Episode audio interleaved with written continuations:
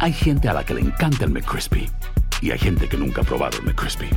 Pero todavía no conocemos a nadie que lo haya probado y no le guste. Para pa pa pa. Buenos días. Estas son las noticias en un minuto.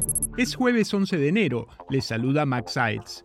Más de trescientas veinte personas señaladas como terroristas fueron arrestadas y otras cinco murieron en Ecuador hasta este miércoles, luego de que el gobierno desplegara el ejército para poner fin a la violencia. Las Fuerzas Armadas informaron que entre los detenidos se encuentra uno de los líderes de la banda criminal Los Lobos. Al menos seis muertos, centenares de miles de clientes sin luz, miles de vuelos cancelados y considerables daños han sido el saldo de las potentes tormentas invernales que han azotado a Estados Unidos. El servicio meteorológico advirtió que otro intenso temporal golpeará el centro y este del país en los próximos días.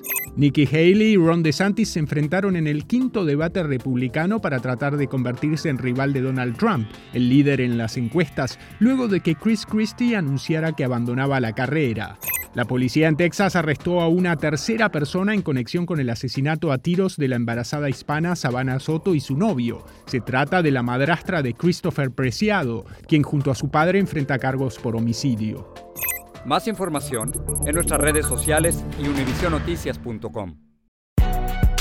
Si no sabes que el Spicy McCrispy tiene Spicy Pepper Sauce en el pan de arriba y en el pan de abajo, ¿qué sabes tú de la vida? Ba-da-ba-ba-ba.